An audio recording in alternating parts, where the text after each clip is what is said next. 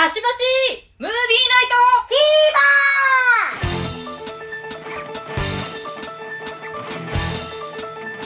本日はシャオリンとマロディトだトです。はい。ゾンビものの映画についてお話ししたいと思います。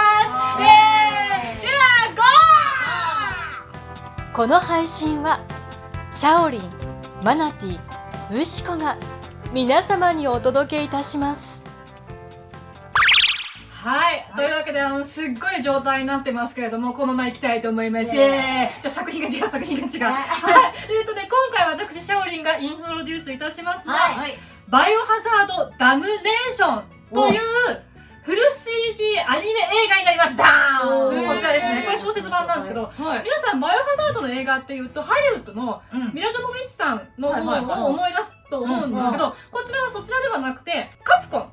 ゲームのカプコンさんがちゃんと作ってるものでゲームのゲあームの話に、うん。えー関わってくる映画になりますね。はい、でちなみにハリウッド版の方は、はい。あのこの間リメイク版が完成したそうでリメイク？リメイクやるんだって。さらに？さらに。で去年の年末ではい。撮影完了して今年の秋にリメイク版をまた公開するそうです。それは、えっと完全なリメイクっていうか、はい。もう話は全然違ってゲームの方に沿ったバージョンらしい。の実写ミラじゃない？ミラじゃない。全然別。へミラ・ジョボジッチさんの方はもう完全に途中から話が別の方向性に行っちゃったんだけど、うん超能力使ったりとか、そんなんじゃなくてゲームの方を意識した実写映画が秋にやるそうです。でこれはゲームの方に関わってくる、えーフル CG アニメーションの方でうん私が説明するのはこちらのフル CG アニメーションの方をお話ししたいと思います。はい。でここでゲームのバイオハザードご存知の方。はい。知ってはいるけどやったことない。なんとなくの内容とか知ってる？うんまあなんとなくは。なんだろうな。映画と一緒でしょ？設定的には。まあ、設定的にはね、はい。まあ、うん。一応軽くご説明したいかなと思います。はい。えー初代のバイオハザード。こちらは1996年から始まったサバイバルホラーゲームシリーズですね。うん。カクカクしてたわ。カクカクしてたね。こうやってこう動いたりとかね。えー内容としては、現代社会に突如ゾンビ化するウイルスが流出し、うん。それに巻き込まれた人々の決死のサバイバルが主軸となっております。うん。で、メインのナンバリングタイトルだけでも9作品ぐらいあるのかな？バイオハザード、うんバイオハザードゼロ、ね。うん。はで、2、3、4、5、6、7、8。で、さらにリメイクバージョンもちょっと出てたりとか。あと他の派生シリーズうんあの、いろいろあるの、ガンサバイバーとか、ああの、スマホアプリとか、それ入れると多分30本ぐらいになっちゃう。たくさんあるうん。かなり、シリーズとしては大きなシリーズになります。はいで、こちらのダムネーションいきますね。はいこちらのダムネーションは2012年公開。ゲームの方で言うと、バイオハザード5と6の間を描いた物語になります。で、フル CG アニメとしてはこれが2本目になりますね、実は。うんうんうんで、なんでこれちょっと中説明するには中途半端な位置になって申し訳ないんですけど、なんでこれがいいかっていうと、私はこの作品めっちゃ好きだからですね。うんえっ、と、劇場多分3回ぐらい見に行ってて、で、えっ、と、今、ネットフリックスじゃなかった、ごめん。アマゾンプライムの方で配信されてるんです無料で。うんそれも私何回か見てます。で、うんさらに好きすぎてこれ、小説版を買いました。うんうんうんはい。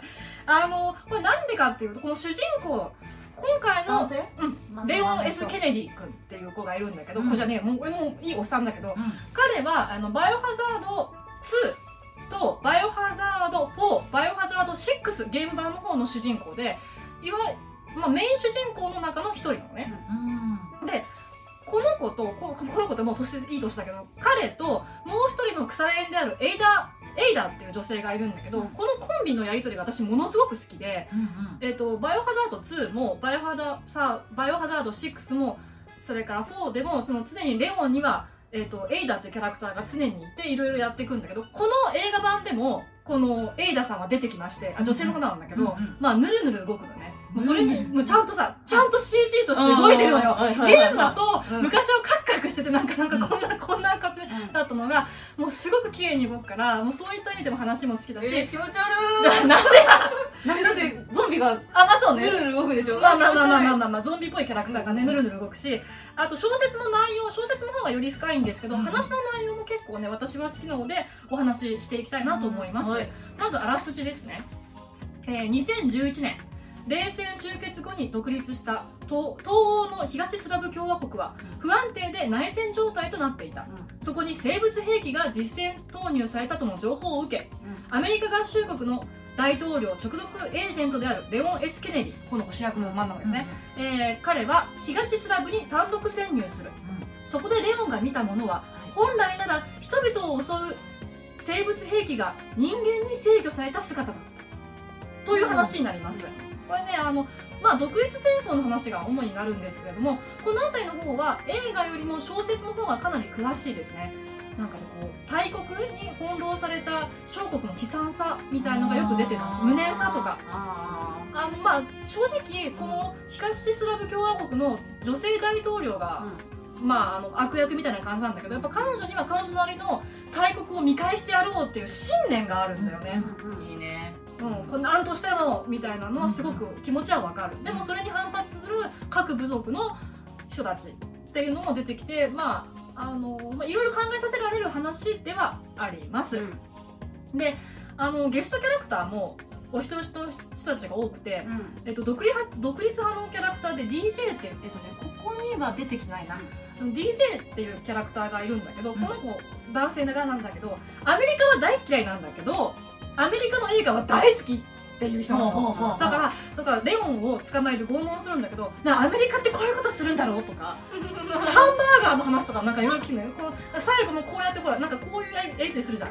なんか親友同士なんか、あれやりたいみたいなこと出して、でしょうがないからレオンもいいやつだから多分付き合ってあげるのよ。で、ほらみたいなことやって、うん。ああいったゲストキャラキャラクターもすごく魅力的です。あの、このケネディ君、レオン君は、バイオハザード2、最初の時はもうね、まだ21歳っていう青年でした。あの、この時はですね、すでに34歳。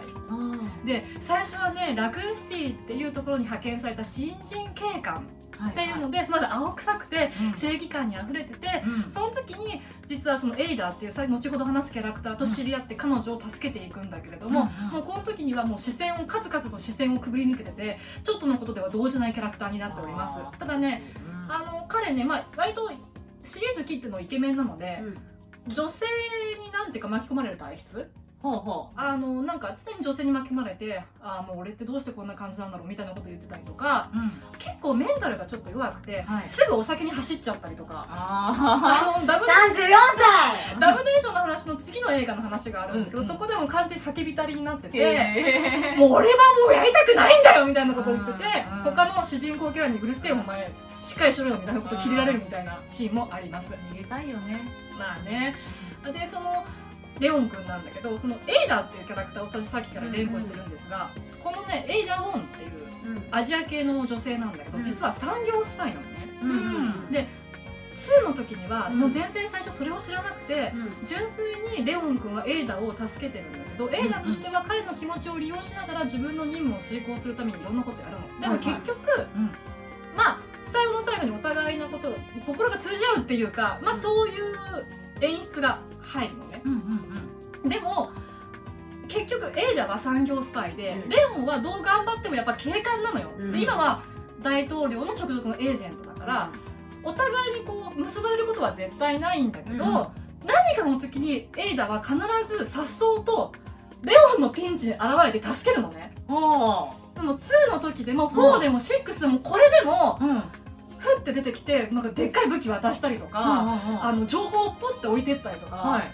あの逃げるためのうん。そのバイクのキーを置いてったりとかえするの。このここにいる赤い服着てる人なんだけど、でねあのすごくいいのこうお互いに思い合ってる。もう、うんうん。でももうもう20年近くの付き合いだから現状どうなってるのかわからないんだけれども、多分バイオハザードのシリーズもそろそろ終わりに入ってきてるのね。この間新作が出たんだけれども、あともう何作品かで多分終わるんじゃないかと思うの、だからぜひカプコンさんにはですねこの2人の、まあ、恋というか腐ら縁の行く末をぜひ綺麗にまとめていただきたいかなと思う。でこの小説版でも映画版でも2人のやり取りはなんかいろいろ思うことがあるもうお互いにもう分かってるからさ、お前何仕事して何やってるんだよってレオンが言うと気にしないでお仕事やってるの。スタイルね、うん。だからレオンはだから心配なんだよって言ってるわけ。なんかまたよからぬ情報をさ、うんゲットしてそれを横流しするの分かってるから、でも彼女はそれは仕事だし、うん。それもレオン分かってるんだけど見逃すんだよね、うん。またやってるなこいつっていう。なんかそういうなんかスパイあるあるね。なんかある感じがすごく私するからちょっとカプコンさんはちゃんとちゃんとしてって思っています。もうね20年以上の両肩思いみたいな状態がはいはいはい。続いているので、このままどうなるのかなっていうのを楽しみにしていますしうん。まあその2人がぬるぬる動くっていう意味ではすごく 何度も言うけど本当だってさ綺麗に動くんだもん、あの2人のファンとしては非常にこの映画うんおすすめしたいと思います、もちろん話もねさっきも話しましたけど独立戦争うん内戦っていうのはいろいろ考えさせるような内容です、あのその生物兵器も今まで敵だった生物兵器が急に味方になってレオンのことを助けてくれたりするの。いろいろあってあの操られてるんだけどその生物兵器たちも、うんゾゾンビっぽいもの。ゾンビだけじゃないんだけど、うん。出てきて。それもなんか今まではすごい憎い敵だったのに急になんかレオンの味方になってくれるから心強いわけよ。はいはい。でレオン制御されてるとはいえレオンを助けるために自分の身を転してくれたりとかするわけ、うんうんうん。それもなんか可愛いと思っちゃって。憎きゾンビっていうかゾンビ系みたいなんかいろいろいるんだけど、なんか頑張れみたいな。うん頑張れみたいな応援そうそうそう。これ？これが助けてくれるそれが助けてくれるこれ？これそうそれが助けてくれるあなんか人の顔を剥がした後の携帯をしてらっしゃいますね。あのちょっとまあ進化系なんだけど。あちょっとあの肉売り場で見る色を私見てます。人体模型の半分みたいな。あそうね。そうそうね。あのまあリッカーって言うんだけどそのいつもしゲームの方でこのリッカー強火のね。うん俊敏に動くし。でいつもそこであの負けちゃうんだけど私なんか下手くそだから。俊敏。でもそれが味方になるとこんなに心強いのかと思って応援したりとかね。ねはいします。というわけでこれであのトーク2の方ではですねはい。いろいろカプコンにまつわるあれやこれやをお話ししたいと思います。というわけでどうぞ。はいではちょっと後半はですね、はい。きな臭い話題になるんですけれども。あ臭い。はいカプコンさんの著作権トラブルについてちょっと。そんなのいやねこれ結構大問題で、うん。今いろんなあのゲーム会社がバタバタしてるんだけれども、はい。触れて大丈夫？それ。大丈夫大丈夫。もうあの YouTube とかで眼科にネタ上がってるからまあ、それも調べました。はい。あのねまず最新作の「バイオハザード・ビレッジ」うんっていう最新作ゲームの方があるんですけどに登場するクリーチャーモンスターが映画「武器人間のクリーチャー」と似ているっていう話があ知ってる武器人間？武器人間は見たよ。おお、うん。そうなん私全然実は知らなかったんだけども、はい。こちらの映画ファンの方がねあの武器人間の監督であるリチャード・ラーボットさんっていう方に連絡したそうなんですよ、おう。なんか最新作「バイオハザード・ビレッジ」に出てくるキャラクターがオタクのそのあれによく似てるんじゃないですかみたいな、うんうんうん。で確かにもうそれはね最新作が発表された発表されて公開されてみんなゲームやり始めたらもうあっという間にツイッターのトレンドに上がっちゃって、私も比較を見たの、うんうん。まあ大体好きな人が似通るうんってるジャンルだかあらねの確かによく似てた。ほうほでうんあの別にねリチャードさんは別に法的処置をするとかは全然ないので、ただあの事前に言ってくれば喜んでね許可もしたのでぜひ今後はね自分の名前をテロップに入れてほしいと、うんうんうん。いうことを言っているそうですがちょっとカプコンさんの方からまあ全然連絡はないそうです。カプコン。うん、ね頑張ってほしいな。あのもともとバイオハザードのスタッフさんって洋画ファンがすごく多いので有名なのね、うんうんうんで例えば、えっと、バイオハザード3にバック・トゥ・ザ・フューチャーの写真らしきものが写ってる。入ってるって。いう。あのドクたちと3人、うんうん。マーティとドクともう一人のこう3人の写真のうんうんぼかしたものが、こなんかあの黒板なんか壁かなんかに貼ってあるっていうのが有名な話なのね、うんうん。他にもいろいろオマージュとかが結構多いから多分そこからおそらく撮ったんだろうと、うんうん。ただあの昔はそんなに大事にならなかったんだけどもう2000年代のねうん。20を過ぎますとちょっといろいろ問題があるのではないかっていう話が今ちょっとなってますね。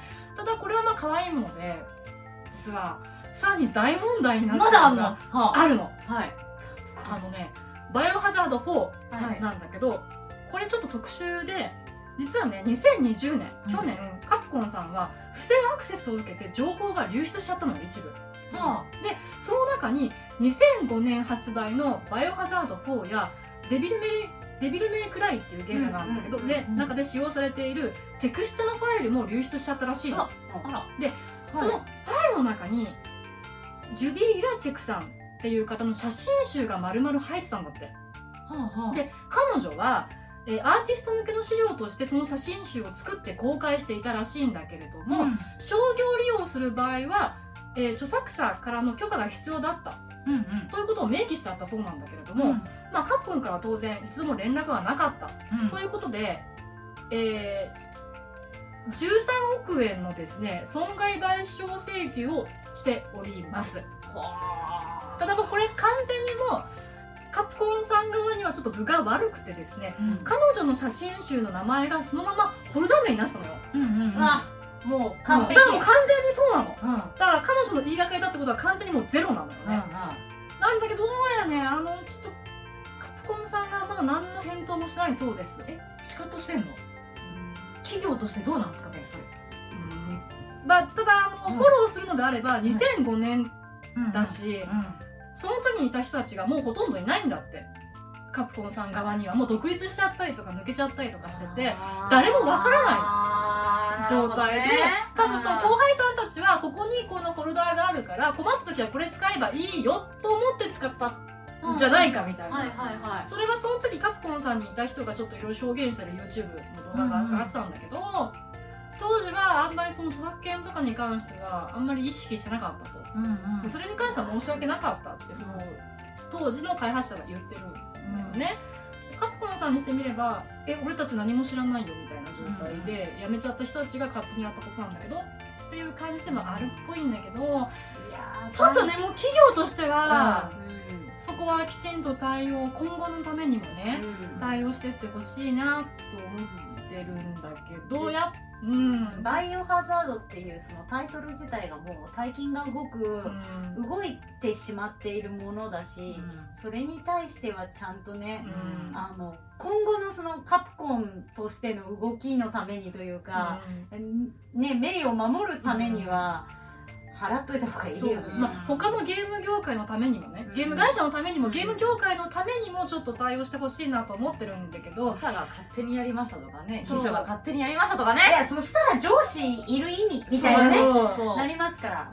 ただね、やっぱね、ちょっとやっぱカプコンさんって多分日本の会社ってその辺ちょっとルーズっぽくって、最新作のバイオハザードビレッジにもちょっと問題があって、コンセプトアートがね、はい。